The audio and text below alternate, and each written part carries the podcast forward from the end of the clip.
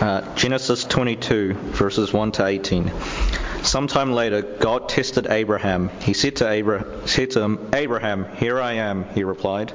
Then God said, Take your son, your only son, Isaac, whom you love, and go to the region of Moriah. Sacrifice him there as a burnt offering on one of the mountains I will tell you about. Early the next morning, Abraham got up and saddled his donkey. He took with him two of his servants and his son Isaac. When he had cut enough wood for the burnt offering, he set out for the place God had told him about. On the third day, Abraham looked up and saw the place in the distance.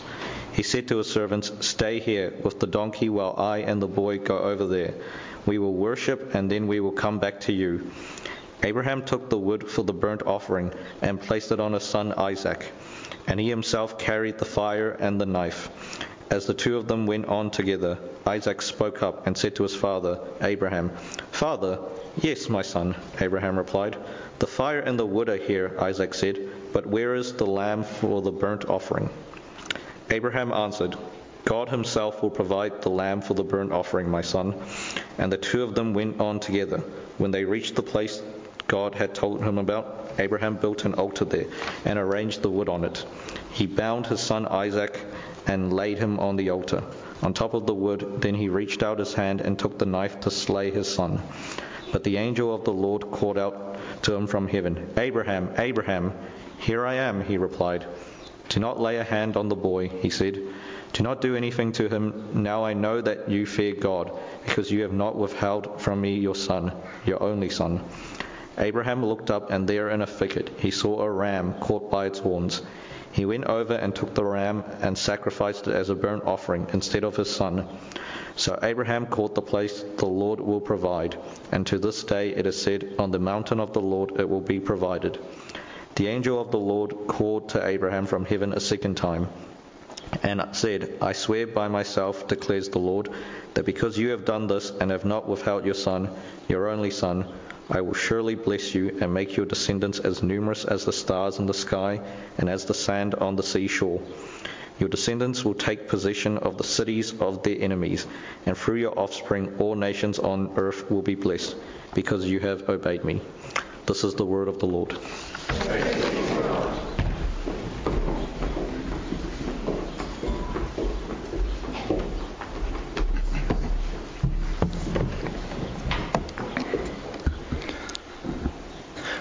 Morning, everyone. It's very nice to see you. Very nice to be with you at St Stephen. I think this is, this is my first time since we finished. I feel like it is, and I'm just really sorry to see standards have slipped. I think the last time I preached here, Jarwin read. Is that true? I think it's true. And Jarwin, you were dressed for the occasion last time. Some of you won't, won't, have been here, but when Jarwin read the last time I preached, he, uh, he took off his top just before and said, I'm wearing this for JB, and it was an Auckland Blues top that he was wearing underneath. Hasn't done that anymore. Plus, standards of interns. I remember the good days when. Yeah, sorry. Happy Father's Day. It's very nice to be with you on Father's Day. My dad's here, I think. Happy Father's Day. Where, where's Wally? Oh, there he is. Happy Father's Day. And an encouragement to all the fathers. It's a tough job being a father. If you're a father, have the privilege of that, then do take it seriously. And um, we heard from Ryan and Mark before. It was lovely to hear from them. I'm told that Ryan's one of a number of new fathers who are going to be in the next few months. I'd encourage you that, that wonderful role and privilege of being a father doesn't last forever. And uh, we were, Jamie and I were just talking about it the other day. So Jesse, our son, and Miriam are now they're going to have their own babies. Our, one of our daughters just turned 20. The other one is nearly last year at high school. You don't have that period when you're fathers while they're at home for too long. So um, for those who are about to become fathers, uh, take that responsibility while you've got it and uh, grab it and be a wonderful father in the Lord to the children that the Lord blesses you with.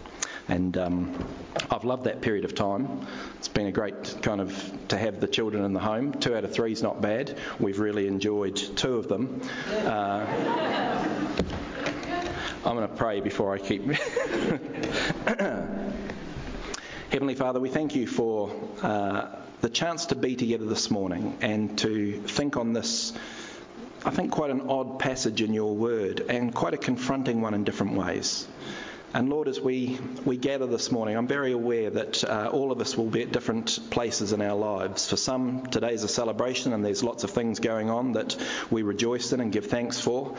Uh, for some, we're finding life particularly difficult and there are some specific trials that we're going through. I pray this morning as we, we look at this incident that happened so many years ago in a very different place, in a very different time, that you would work within us by your Spirit so that whatever stage and phase we're in at the moment, you would speak to us. Give us a closer uh, and deeper understanding of who you are so that whatever our circumstances, we may love you more, know you more, and know that, we're, that you're holding on to us all the more. And we pray these things in Jesus' name. Amen. well, I don't know how you felt as Jarwin read that out, that passage, but I can tell you that for me, this is one of the passages in the scriptures that I always feel a, a level of discomfort with. There's something about it that, I, that doesn't sit right with me. And one of my subjects at school when I was in seventh or year 13 last year at school was classical studies. And I did classics because I was very interested in Greek mythology. I used to like the stories of it. I remember reading the Iliad and the Odyssey. I used to read the Roman ones too, like the Aeneid. And I was um, delighted and entertained by the tales of Hercules and Perseus. They were, they were great stories. But I remember being struck even more by the portrayal of the gods in Greek mythology. It interested me even as a child. You've got Zeus, the father of the Greek gods. You've got Hera, the queen of the gods. And then you've got the others Poseidon in the water, uh, Hades by the gates of hell, Aphrodite, the goddess of love, Ares, the god of war, and more and more. But what struck me was their fickleness. I think the word that's often used about them is capricious. Uh, and that's a good adjective, ad, adjective to describe them. They were impulsive and not in a good way. When you read the stories of these Greek gods, they had lots of illegitimate children, sometimes illegitimate children with human beings. They were very fallible. They made mistakes. They got involved in the affairs of human beings for their own gain, gain, and more than that, they sometimes seemed to play with humans just for their own amusement. In short, they provided very entertaining stories, and I used to like reading about them, but these were not the kind of gods in any way that engendered trust. These were not the kind of gods that you thought were trustworthy, that you would want to follow. And yet, when you come to a passage of Scripture like Genesis chapter 22, you can be tempted to think, well, is that what our God's like? Because I've always thought he was someone to trust and he is someone to follow, and yet is he acting in a, in a way like the Greek gods here in, in, in Genesis chapter 22? Have a look at verse 1. Sometime later, God tested Abraham. And then we see what the test is. He tells him to kill his son, to sacrifice him as a burnt offering. Why would he do that? What's going on with that? And it's a little more confronting when you know that during that time period there was other religions going on, Moloch, and they used to do child sacrifices, and this our God, the God of Abraham, was against that. So so what's going on here? I don't know about you, but this is a passage which has always made me feel uncomfortable when I get to it. You've got God acting in a way that you wouldn't expect, and which, quite frankly, doesn't seem to put him in a very good light at first. And then you've got Abraham. And Abraham seems to be willing to sacrifice his son. And as a father, and on Father's Day, I find that almost impo- impossible to comprehend. So it's a, a, disturbing passage, I think, in some ways, Genesis 22. How could God ask this from someone, and how could Abraham even consider it? Do we follow a God who just plays games with people was he just toying with Abraham here, putting him through this for his own pleasure, a bit like we play with a kitten with a, a bit of string? Well, let's have a closer look at chapter 22 and see what we get out of it. Verse 1 is certainly key. We need to understand what it means that sometime later God tested Abraham. This lays the platform, I think, for everything else that happens. How does he test him? As I said, rest of verse 1, he said to him, Abraham, here I am, he replied. God said, Take your son, your your only son Isaac, whom you love, and go to the region of Moriah. Sacrifice him there as a burnt offering on one of the mountains I'll tell you about. So, what does it mean that God was testing Abraham? It's very important to get this right because otherwise our thinking will be wrong about the whole chapter. And, as I said before, I, I think we, we, will slip into believing that God's playing games with Abraham. I think James chapter 1 is one of the places to go to when you're trying to understand what it means that God tested Abraham. Let me read you a couple of, if you've got a Bible, turn to James 1 just for a moment. But if you haven't, just listen to it. James chapter 1, verse 2. Consider it pure joys, my bro- consider it pure joy, my brothers, whenever you face trials of many kinds because you know that the testing of your faith develops perseverance. Perseverance must finish its work so that you may be mature and complete, not lacking anything. Now, read that again because it's very important. It doesn't say here that God puts the tests on people, but it's or the trials on people, but it says that when you face them, when testing of your faith happens, good can come from it. Consider it pure joys, my brothers, whenever you face trials of many kinds, because you know that the testing of your faith develops perseverance. Perseverance must finish its work so that you may be mature and complete, not lacking anything.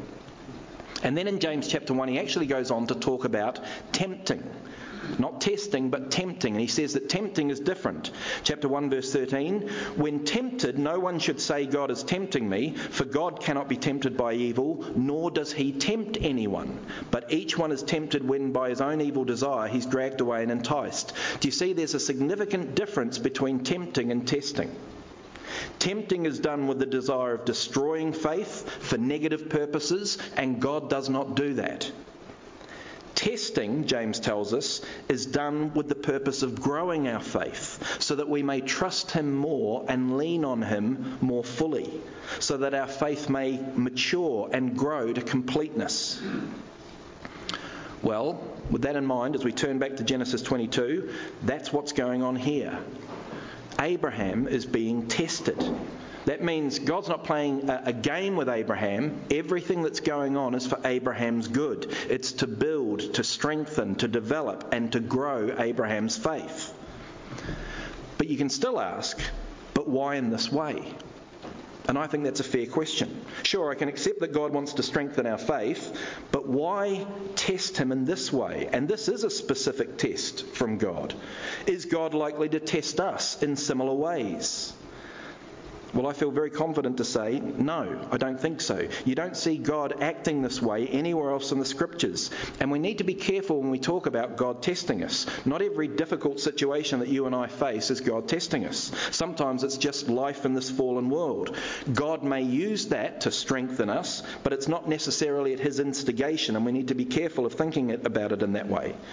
Uh, I sometimes worry that we're too quick to use the language of God's testing me. I think it's better not to think about where it's coming from if you're going through a hard time. Just try and be godly and uh, faithful in all situations. Now, the reason I think God does such a drastic thing here is, and we don't see him do it anywhere else, and I don't think we'll be asked today, is this is the area that was Abraham's Achilles heel. Notice I've kept the Greek mythology theme going. You're welcome. Uh, the, this has been the problem for Abraham ever since he's had his dealings with God. The lack of faith in God's promise to give him a son has been the main source of problems for Abraham. He's kept not believing in this promise. This has been the area where he's fallen down again and again and again. And so, this is the area he's tested. In other words, this is a very one off, very specific test. Abraham is put in a situation to trust God in the very area that God has promised him the most and where Abraham's faith has been lacking the most. One other thing to notice from this, uh, these early couple of verses is where this is to take place. Verse 2, we're told it's the area of Moriah on a mountain. Uh, the name Moriah, the place of Moriah, is only mentioned one other time, I think, in the uh, scriptures. It's in the book of 2 Chronicles, and it's the place where Solomon constructs the temple. So, the place where Abraham is to sacrifice his son is the place where years later all the sacrifices to God would be made in the temple. Well, then let's carry on reading in Genesis 22 and see how things progress. The next morning, Abraham heads off with a donkey, two servants, his son Isaac, and some wood. We don't know how old Isaac is at this stage because verse 1 just says sometime later. But the way Isaac speaks in verse 7 and the way it's Isaac who's carrying the wood, and the wood was probably the most heavy of all the items that needed to be carry, uh, taken, makes it seem that he's probably a young teenager at this point. Verse 4 tells us the journey took them till the third day, which backs up the theory about the temple because the journey from Beersheba, where Abraham was, to Jerusalem is 70 k's, a two or three day walk. And Abraham gets the servants and the donkeys, uh, when they arrive at the place, gets the servants and the donkeys to stay behind while he and Isaac set off the rest of the way alone. And I hope you can feel that as the story's told, we're supposed to feel the tension of it. It's written deliberately. The whole way it's structured and uh, told, I think, heightens the tension, and we're supposed to feel it. And so Isaac is carrying the wood while his father carries the fire and the knife. And as they walk, suddenly this question comes. Verse 7 Father, yes, my son, the fire and wood are here, Isaac said, but where's the lamb for the burnt offering? Just as he thought Abraham might not be able to feel any worse, he gets that question. But Abraham gives an answer which I'm sure was better than he knew. Verse 8 Abraham answered, God himself will provide the lamb for the burnt offering, my son. And we'll think a little bit more about that because I think there's some hidden depth to that uh, in a few moments. The two go on, and Abraham, we're told, arranges the altar and the wood, and the tension grows. And although Isaac's not mentioned in what happens next, I don't think it's reading too much into it to say he must have trusted either God or his father, or more likely both, because Abraham is an old man at this stage, and presumably Isaac, therefore, could either have overpowered his father or at least outrun him at any stage, and yet we're not told of any argument or struggle. And so, presumably, Isaac just yielded himself, allowing himself to be bound and laid upon the altar. Then Abraham reaches out his hand and he takes the knife. And I think if this was a movie, this is the moment it goes into slow motion as you see him grab the knife and wonder what's going to happen. And then at the last possible moment, we're told, the angel of the Lord called out to him. Abraham, Abraham. Even the double use of the name illustrates the urgency of the situation and adds to the tension. In verse 12, Abraham, Abraham, do not lay a hand on the boy. Do not do anything to him. Now I know that you fear God, because you've not withheld from me your son, your only son. And Abraham, we're told, looks up. He finds a ram caught in a thicket and the ram is sacrificed instead of Isaac. And then the Lord, in the rest of chapter 22, restates his promises to Abraham. He talks about the numerous descendants, the land, and through Abraham's offspring, all nations on earth being blessed. Uh, just on the offspring blessing, if you've got a Bible there and you look at verse 18, you'll see, the, you'll see that it's footnoted, and you'll see at the footnote at the bottom of your page that the literal word there for offspring is seed. It's through the seed of Abraham that all the nations of the earth will be blessed. Why is that important? Because by the time you get to Galatians, we're told that the seed of Abraham is not the Israelites Israelites as a whole, it's Jesus. Jesus is the way that the, all the nations will be blessed. So that's the passage. That's our story, Genesis 22. Two things I want us to notice this morning. I want us to notice Abraham's response and God's provision. Firstly, Abraham's response. When you read through Genesis, you see Abraham stumble quite a few times. If you just read the New Testament and saw that he's described as the man of faith, you might think that Abraham's wonderful. If you read through Genesis and read about Abraham, you will not think he's wonderful because he mucks up in quite a few places. This is not a man who's always the paragon of faithfulness, but he is here. He's incredible here. Two things to observe in his response, Abraham. One is his obedience.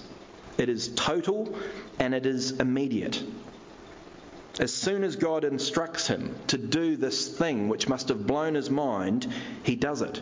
Verse 3 Early the next morning, he starts doing it. There's no excuses given, there's no mistakes made, there's no delay kind of hinted at. He obeys. He couldn't have fully understood what God wanted of him here. This would not have been his preference, but he obeys God immediately and completely.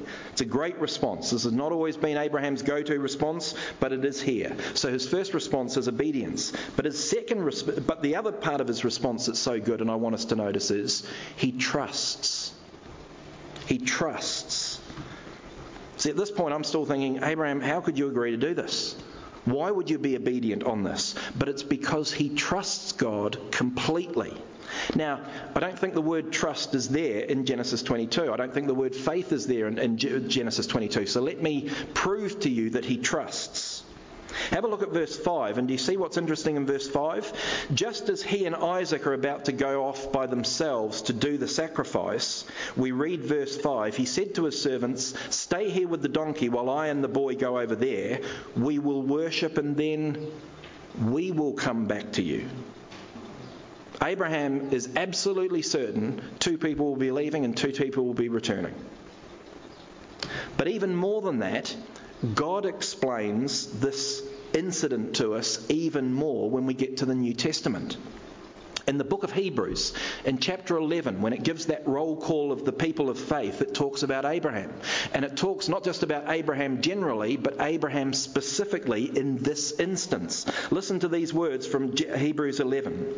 By faith, Abraham, by faith, Abraham, when God tested him, offered Isaac as a sacrifice. He who'd received the promises was about to sacrifice his one and only son, even though God had said to him, him, it's through Isaac that your offspring will be reckoned.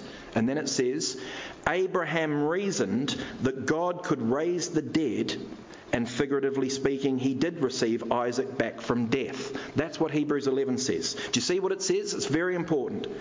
Abraham knew that God had promised it was through Isaac that all the promises of God would be fulfilled. It was through Isaac that the promise of descendants would come, and therefore he totally trusted God. He knew that God would not break that promise. He knew that Isaac must live on, and so he assumed that if he was to kill him, God would raise him from the dead. That's total trust. This is before the resurrection of the Lord Jesus Christ. You see the faith of Abraham here. Here, he trusts God completely.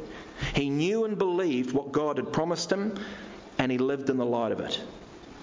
I said before, you often see the frailties and the, the failures of Abraham in Genesis, but here he's wonderful.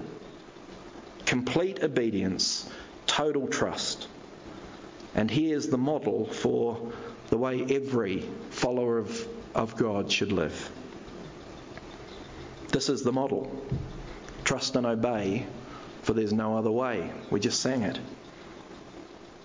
If you're in the midst of trying times at the moment and you don't know why, trust Him and obey Him.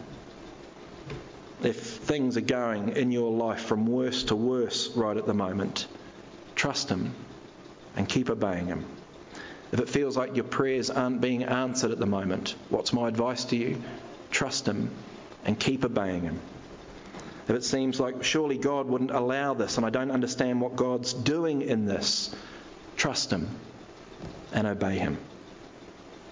The truth is, we will never fully understand the ways of God, I don't think, in this life. Uh, as the old saying goes, He works in mysterious ways.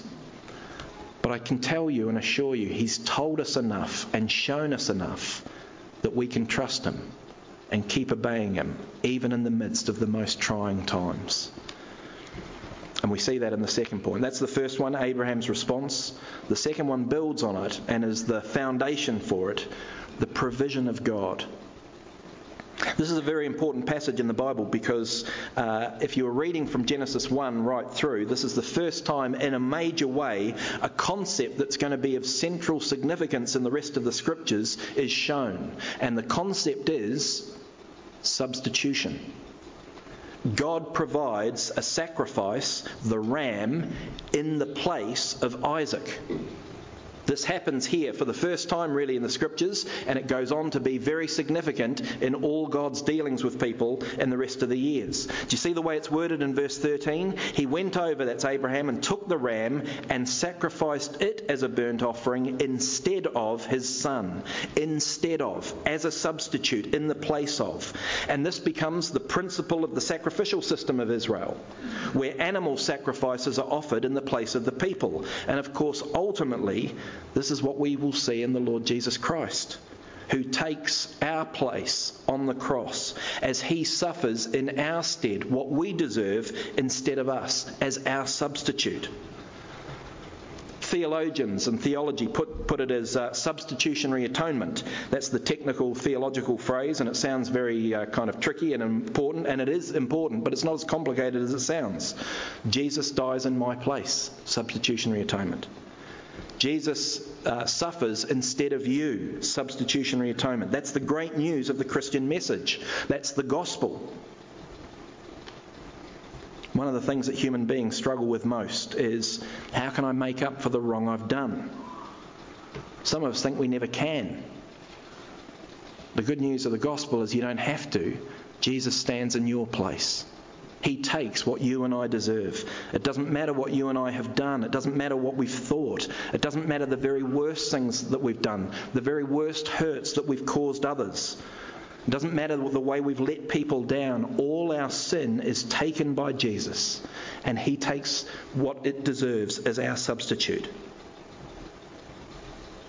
That's why He says, Come to me, all you who are heavy laden, and I will give you rest because we don't have to carry that burden with us anymore. He's taken it off us because He's taken it in our place as our substitute.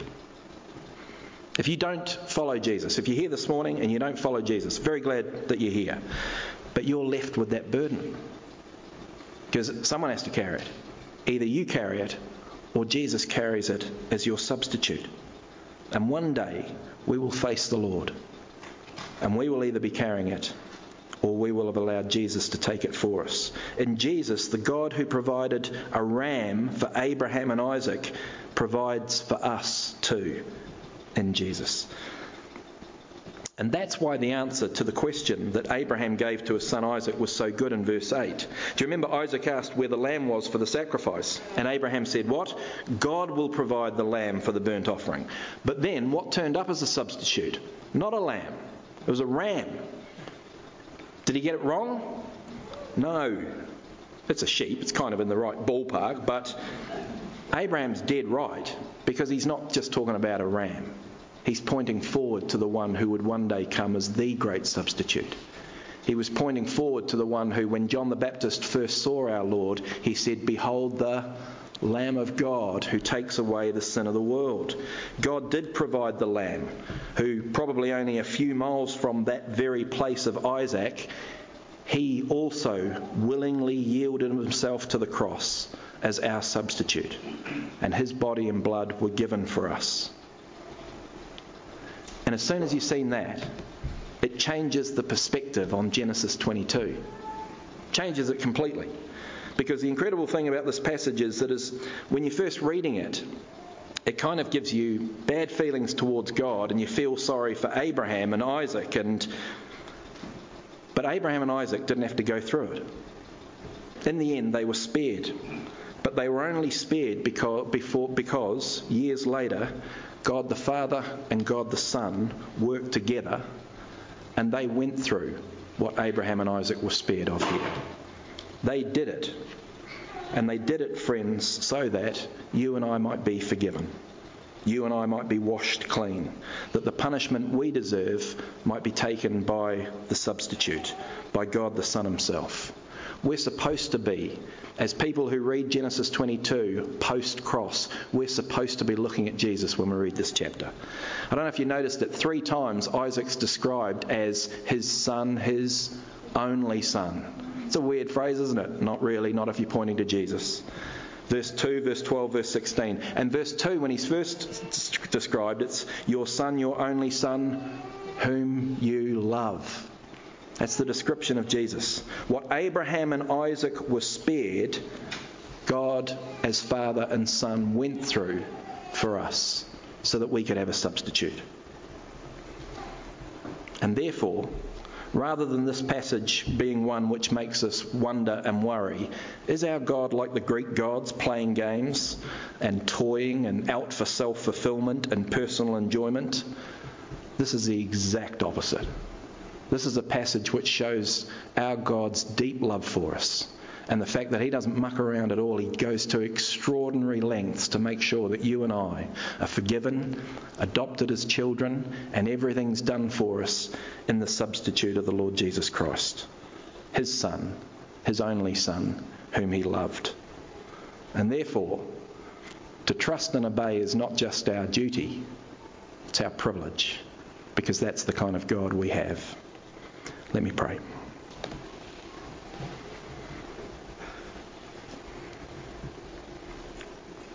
Father, we thank you for the chance to think on a, a, passage which is so kind of foreign to us in so many ways. I don't think any of us will ever go through a situation like that. And yet, as soon as we start thinking on it, we see what it teaches us about you. We see what it teaches us about the Lamb of God. And we see how precious we are to you. And we pray, Lord, that knowing the lengths that you've gone to for us, would help strengthen and fortify us so that even in the most difficult of circumstances, we might trust and obey, even if we don't understand. Father, please strengthen us by your Spirit this morning, we ask. For we ask it in the name of our substitute, the Lord and Saviour Jesus Christ. Amen.